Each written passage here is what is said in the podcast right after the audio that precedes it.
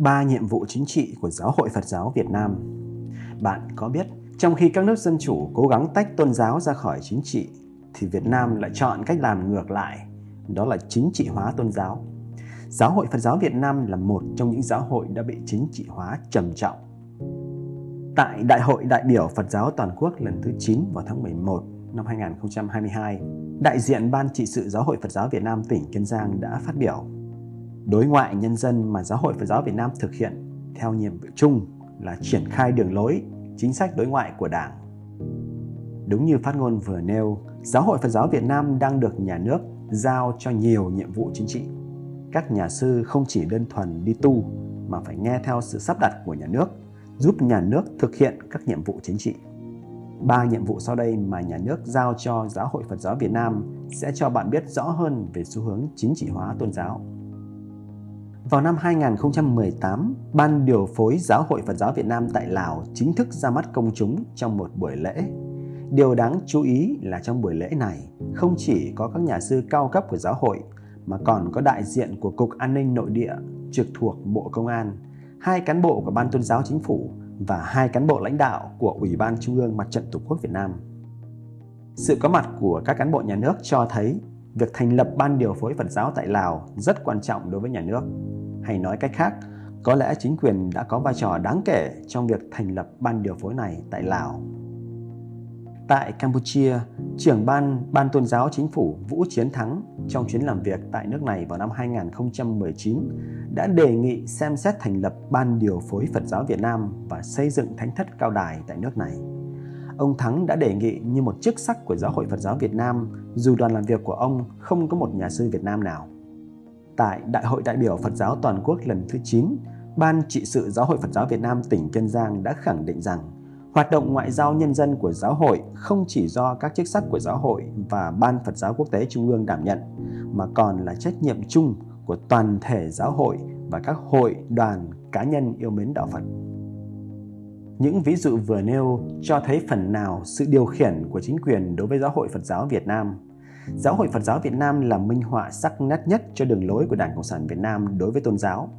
Vào tháng 10 năm 2022, Thượng tọa Thích Đức Thiện khẳng định những hoạt động của Giáo hội Phật giáo Việt Nam như Đại lễ Phật đản Liên Hợp Quốc cũng chính là những phản bác mạnh mẽ nhất trước những báo cáo sai sự thật, bôi nhọ, xuyên tạc về nhân quyền, tự do tôn giáo ở Việt Nam của các thế lực thù địch xuất hiện nhiều trong thời gian gần đây. Bạn có thể thấy các nhà sư của Giáo hội Phật giáo Việt Nam giờ đây không chỉ tu hành mà còn phải làm việc như một cán bộ ngoại giao của nhà nước. Nhiệm vụ thứ hai mà chính quyền giao cho Giáo hội Phật giáo Việt Nam đảm trách là kiểm soát người Việt ở nước ngoài. Vào tháng 11 năm 2020, Ủy ban Nhà nước về người Việt Nam ở nước ngoài đã ký kết một thỏa thuận về tôn giáo với Ban Tôn giáo Chính phủ. Năm tháng trước khi ký thỏa thuận này, ông Đặng Minh Khôi, Thứ trưởng Bộ Ngoại giao, chủ nhiệm Ủy ban Nhà nước về người Việt Nam ở nước ngoài đã nhấn mạnh với Ban tôn giáo chính phủ về việc các thế lực thù địch ở nước ngoài lợi dụng vấn đề tôn giáo, lôi kéo tổ chức tôn giáo trong nước chống phá chính quyền. Trong thỏa thuận hợp tác giữa hai cơ quan này, hai bên đã thống nhất rằng sẽ thiết lập các tổ chức tôn giáo dành cho người Việt ở hải ngoại. Tuy nhiên, vì sao việc thành lập tổ chức tôn giáo Việt Nam ở nước ngoài lại quan trọng với chính quyền?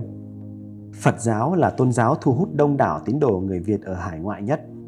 Hiện nay, giáo hội đã thành lập 22 hội Phật tử Việt Nam ở nhiều quốc gia tại nhiều châu lục, thiết lập mối liên hệ thường xuyên để hướng dẫn tăng ni Phật tử ở 35 quốc gia và vùng lãnh thổ. Các hội Phật tử, trung tâm văn hóa Phật giáo ở hải ngoại được nhà nước cho là trung tâm đoàn kết, giữ gìn bản sắc văn hóa dân tộc Việt Nam, nơi giao lưu, chia sẻ, hỗ trợ cộng đồng, quảng bá hình ảnh đất nước và con người Việt Nam. Tuy nhiên, những mỹ từ mà bạn vừa nghe là để che đậy những ý đồ sâu xa hơn của chính quyền.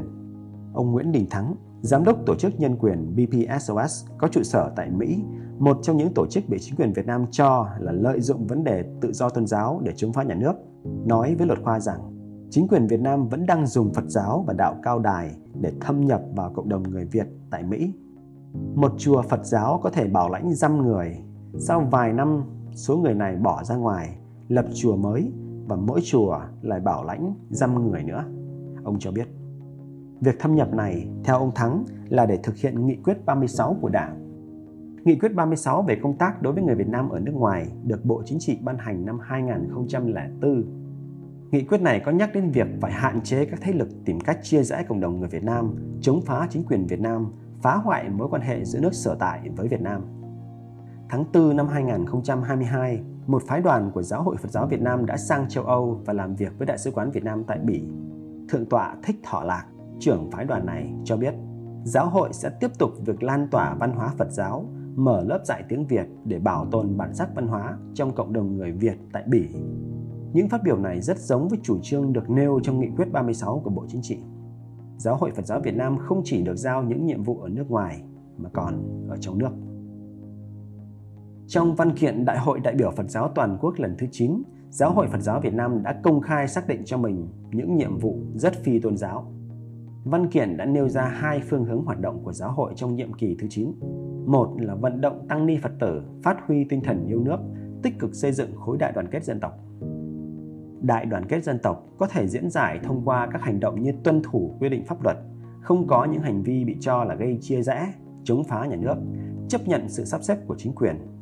Ví dụ, những nhà sư muốn duy trì giáo hội Phật giáo Việt Nam thống nhất vốn đã có từ trước năm 1975 bị cho là phá hoại khối đại đoàn kết dân tộc